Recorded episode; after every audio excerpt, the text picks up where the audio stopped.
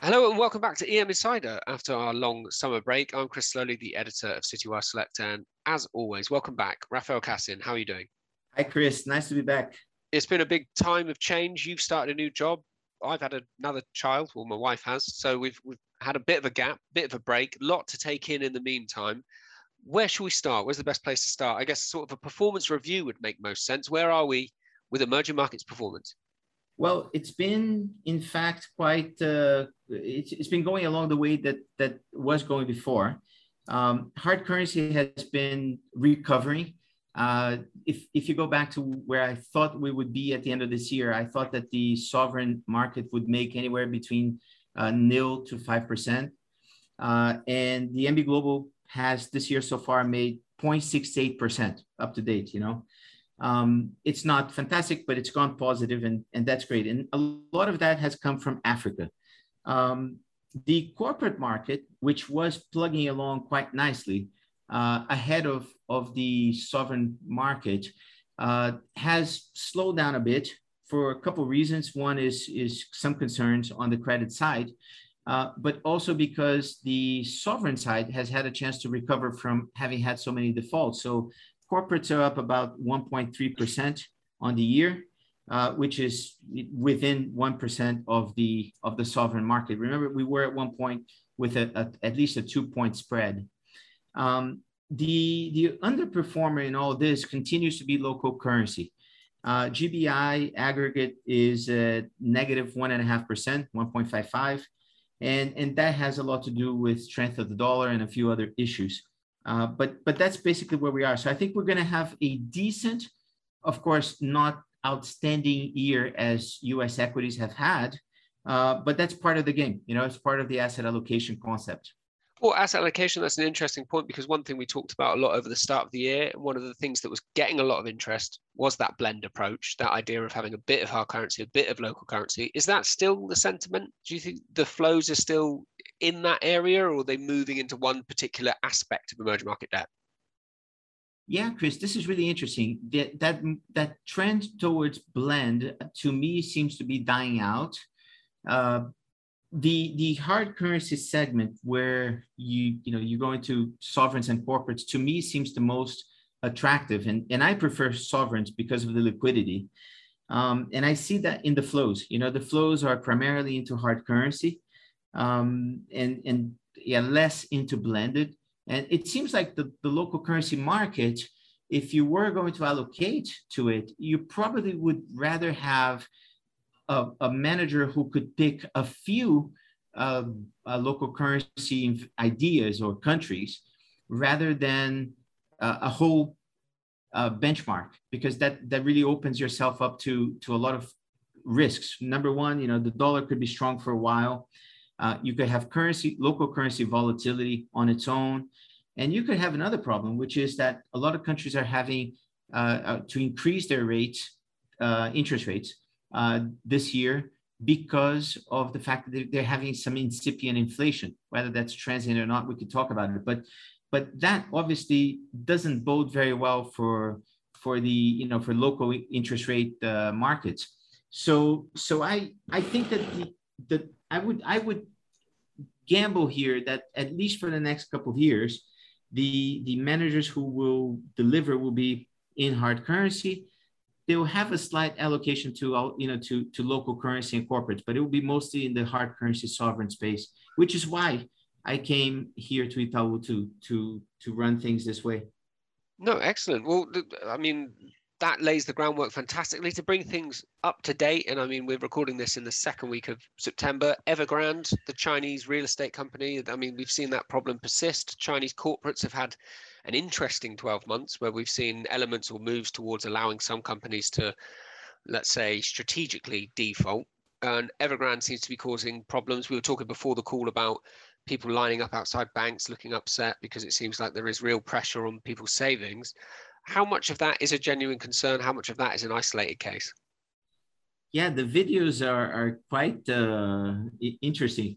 Uh, I look, I, I think that there's there's been quite an inflow, uh, and and probably what we're seeing now, and we, we may see more of this, will be a yeah, will be more. We may see more uh, sob stories.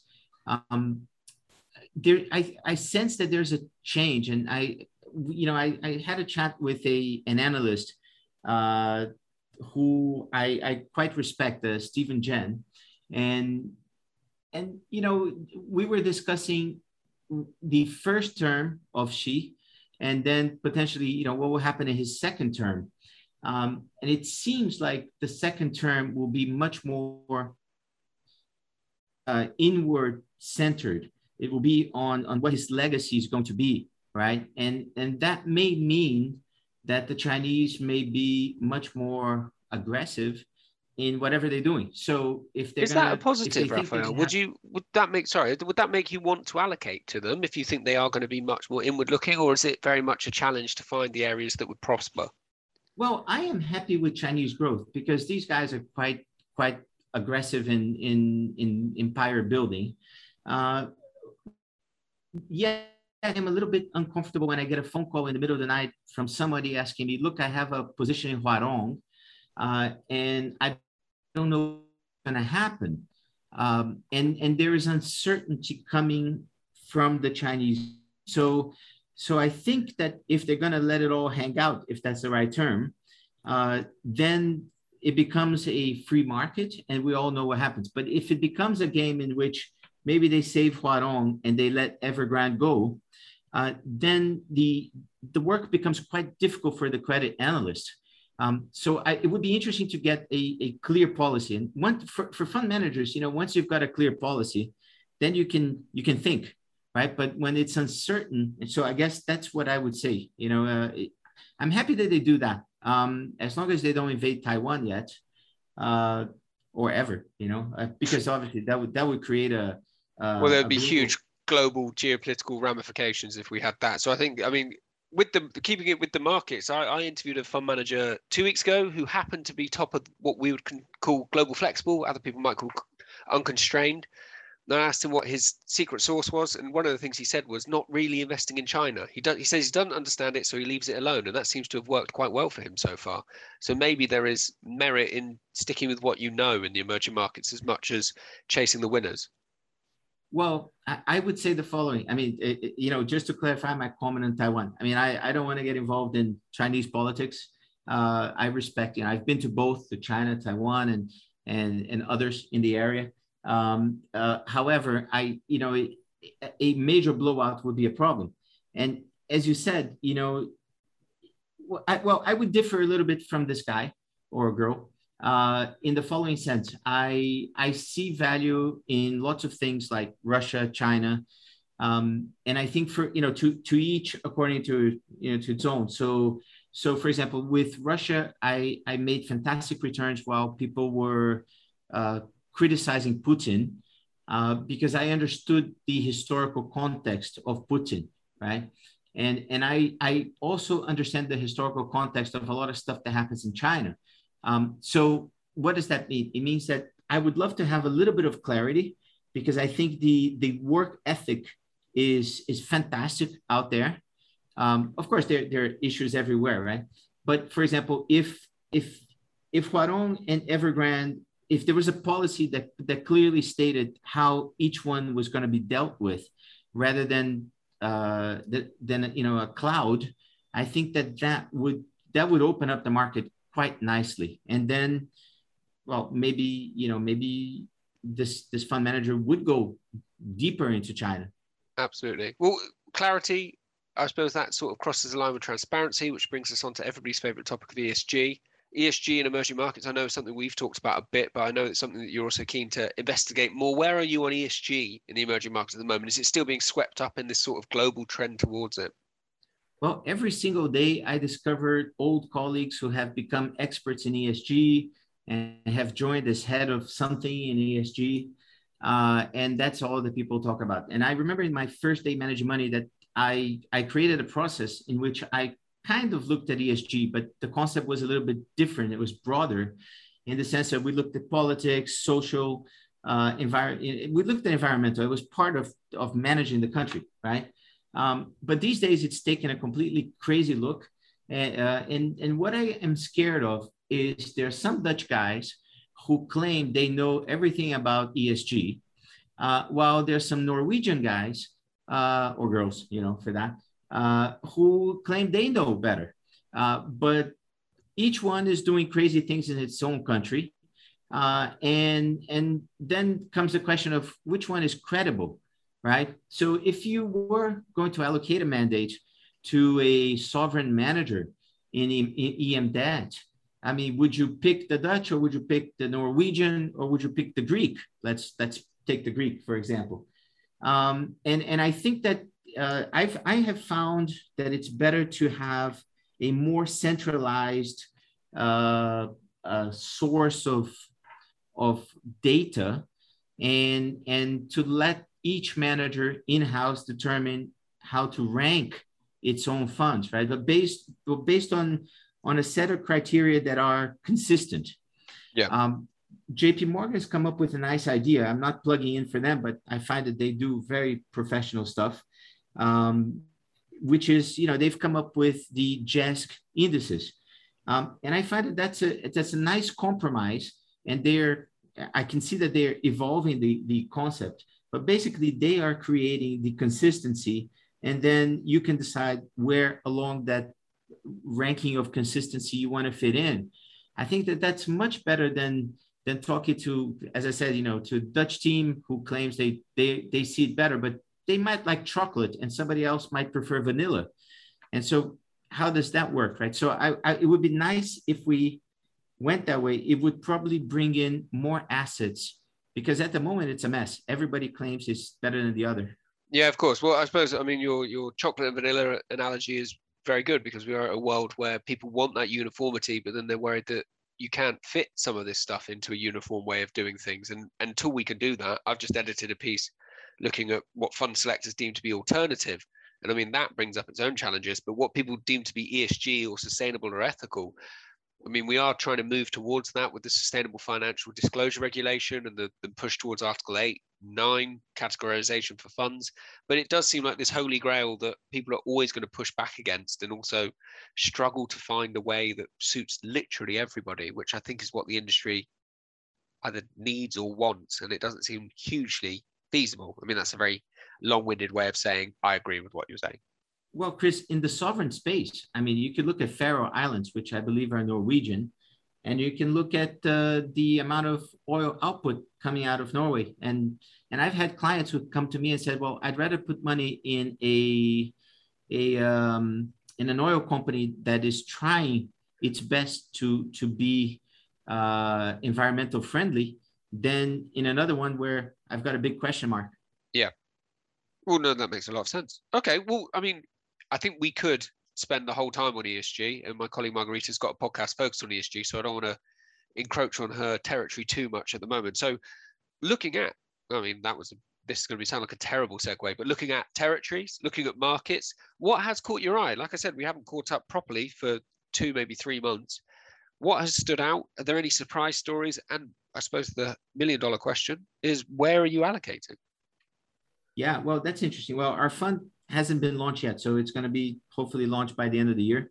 Uh, but I'm I'm looking at all of these uh, stories, and and I and some of them are hatching before uh, before we re- will be ready. But that's okay because they're longer term trends. Um, well, look, one one huge one uh, is Lebanon. They've they've they've got a huge amount of debt. Things are not looking very well in in Lebanon and um, and bonds have gone up quite a lot, even though it's a small percentage of the index. Uh, and they've come up with a government. So Lebanon is probably something to keep an eye on. Um, Zambia has had elections since we last spoke, and the opposition won surprisingly. Oh, um, the spiel now from the opposition is that it wants to discuss restructuring in a friendly way. They probably want some kind of support package. Uh, I, think bonds are probably a little overpriced at the moment. They're trading around 78 and and, and there's a big unknown about what will happen there. But but I guess congratulations for them for having picked the new president. Let's see what you know how that goes. But I, I'd leave a question mark there. Um, El Salvador, uh, you know, Bitcoin as a currency, not sure if if that's flown very well. Uh, so that's a little another little snippet to to keep an eye on.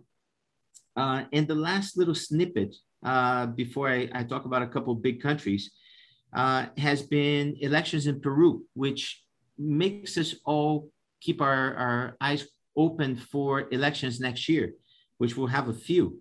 Um, and, and the reason is uh, Castillo won the elections, and he very he, all along his uh, his campaign he was talking about having something similar to the National Assembly in Venezuela.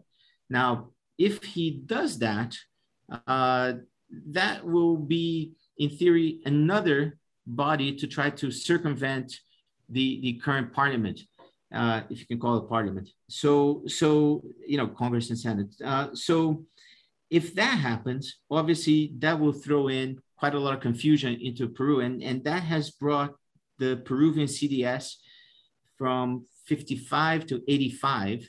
Uh, along with Mexico. In the old days, people looked at Peru and thought, wow, this is quite safe, this is stable. But now there's a big question mark. Um, so that's that's an, another snippet to keep an eye on, considering that we'll have elections next year. And now, obviously, uh, before you you prompt me for that, because I know you will, uh, yeah, let's talk about the big elections. Let's right? go into the big elections. Yeah. So I mean, Peru, that was that was definitely, I mean, left wing and left field, and seeing a rural school teacher take over one of the most senior jobs. But we are also seeing Brazil coming to the fore. We've had Argentinian midterms with some surprising results. We've also got, I think you mentioned before, Colombia is going to come to the polls in over the next year. Where should we be looking, and, and can you rank those in order of severity for the emerging markets? Yeah, I think for Colombia, the way the market is looking, probably there's going to be a change. I'm not quite sure. You know, it may be a little bit too soon to tell. Um, I, I wouldn't throw in the throw the towel, and I, I, I wouldn't yet try to guess how it's going to go. Um, now, RG is an interesting one, you know, and and I I like I'm probably the only Brazilian who likes Argentina. Um, I guess it has a lot to do with football, uh, but I have some nice Argentinian friends, and and look, basically, I think the situation there is that bonds were relegated to left field for a long time uh, after the since the restructuring, um, and even you know uh, personally, I, I have some bonds.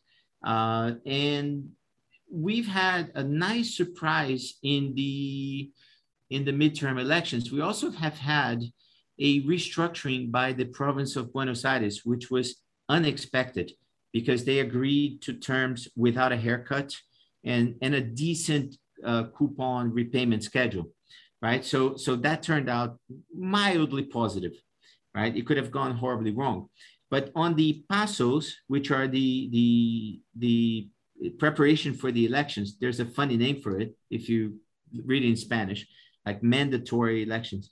Um, the, the opposition has, so with in the PASO, the opposition has got roughly 40% of the vote, uh, vote intentions, and the government around 30, 31.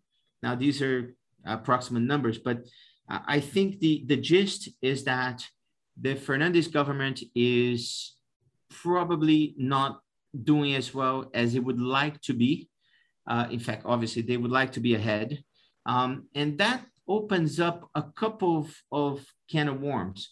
Uh, potentially, they could just uh, just collapse, right? And they could lose the election, and and right, the, the let's say the, the right side of of the opposition could could win uh, the elections when they come uh, later in the year. Um, and that obviously would be a huge boost for Argentinian assets. Um, but also, we could see from now until the elections the current government coming up with some populist measures in order to recover. Well, that's what I was going to say. That haven't they already introduced, or they've they've tabled the idea of having some sort of favourable taxation, or or in, in some way incentivizing voters that they are the people to trust, a welfare payment boost, for example. Yeah, and they've all well. I mean, I haven't seen the the the, the whole story there. You probably got that first, uh, but they've they've definitely you know some people resigned, have resigned and and so I, that's that's the point you know we we don't know and so that's probably also why markets went up a bit uh, the day after but then they stabilized back down a bit um, it, it would be interesting to see these results or, or to see what happens i guess in the next month Uh, but it could be that RG turns around. Uh, and the reality is that RG needs to turn around. This is a commodity boom, and there's no reason why they shouldn't benefit from it. So I guess the next month and a half will be will be important. And it's near neighbor, your homeland where you're based currently. How is how is that faring and, and how much how likely is Bolsonaro to retain power when the elections come around? Uh, this is one of the most difficult issues. Uh, I think, you know, I have always, uh, you know, uh, always early on tried to figure out what's happening. But I think in Brazil, uh, election results only become more clear towards the middle of the year when there's the election. So I think that we are a little precocious at the moment in trying to guess. Um, the the the local polls uh, have been showing that Lula would win in any case, you know, in any any uh, uh, probability that you you try to put together. Um, and I think Bolsonaro on his side is trying very hard to play the Bill Clinton thing. It's the economy, right? Yeah. So he is going to try very hard to get a package to provide support to the lower income uh, segment so that he can, you know, so that they'll vote for him. Um, at the moment, it's, it's very unclear. Uh, I I wouldn't say that I have a preference, and and that's just because I think you know there are some positives coming from a Bolsonaro type ticket, uh, and there are some positives from a Lula type ticket like we had in 2002. Um, and, and without knowing what they are planning on doing, I think it would be a little bit foolish for me to try to guess. But I, I would say that the next few months will be quite telling uh, to see, you know, how they how they determine you know, what their campaign strategies will be. There's there's a lot of talk locally about a third way, right? So about a third, uh, an alternative to either Lula or Bolsonaro uh, who could potentially come in as a savior uh, of the republic to be the guy who everybody will vote for because of you know high hopes for him uh, or her and and i think that that we still have a lot to see. Um, i would say that we've seen i mean obviously you probably have noticed that the volatility with the currency has been quite high. Yeah. Uh, and and we'll probably continue to see some something along those lines until things are clear. Um, there's there have been some discussions between the government and the Supreme Court, and obviously that that brings some volatility to to to uh, to the market.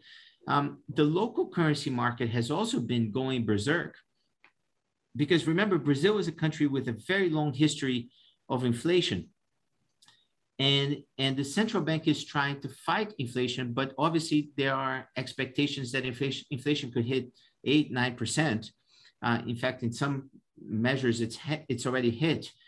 Um, so I, I think that the the the spaces to be watching in the next few months will be where prices go, uh, obviously how the currency deal you know uh, moves along with that, uh, and obviously how the central bank deals with that. Uh, and it will be also interesting to see how the government and, and the opposition position themselves. Um, because there's another interesting comment here that I sometimes make to you know i like to challenge people right and and my question is well if you were going to try to run again and you were not doing uh, you were not being seen as as doing a fantastic job on the economic economic front would you try to change your economic team right? And and that is something that you know that's that's a big unknown right? So yeah. rumsfeld would be doing well here.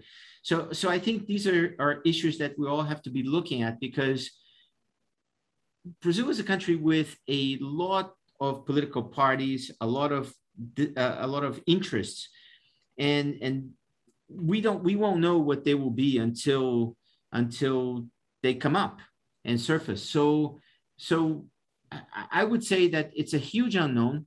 I mean, I'm never really thinking that Brazil can default um, but I, I can see volatility here and there. And what I'm looking for is how the volatility is dealt with. So I think, yeah, and from here until probably May of next year, uh, we will be guessing rather than anything. I mean, the economy is working well. I'm I'm in the office. Uh, we've we've got a pretty strong team here. I mean, what I mean by strong is people come every day. Yeah. Um, you know, people wear masks. Uh, a lot of people are vaccinated, but the economy is running. I mean, traffic in São Paulo is is getting back to business. You know, um, so I I would imagine that on the economic front, there are some predictions that there's going to be a little bit of weakness next year. Uh, but I would say that uh, that yeah, it's you know Brazil is is still the economy is still quite strong. Well, we'll be here. We'll be here to cover it as it evolves and develops. And like you said, you tend to get a clearer view as you get towards that middle stage. So I won't let this happen again where time slips and we end up with a big gap of not doing these recordings because I find them fascinating and useful and an important marker of the way that the market's moving. So Raphael, thank you very much for taking the time today. Well, Chris, I, I look forward to that too. And thanks again. Fantastic. Thanks, Raphael.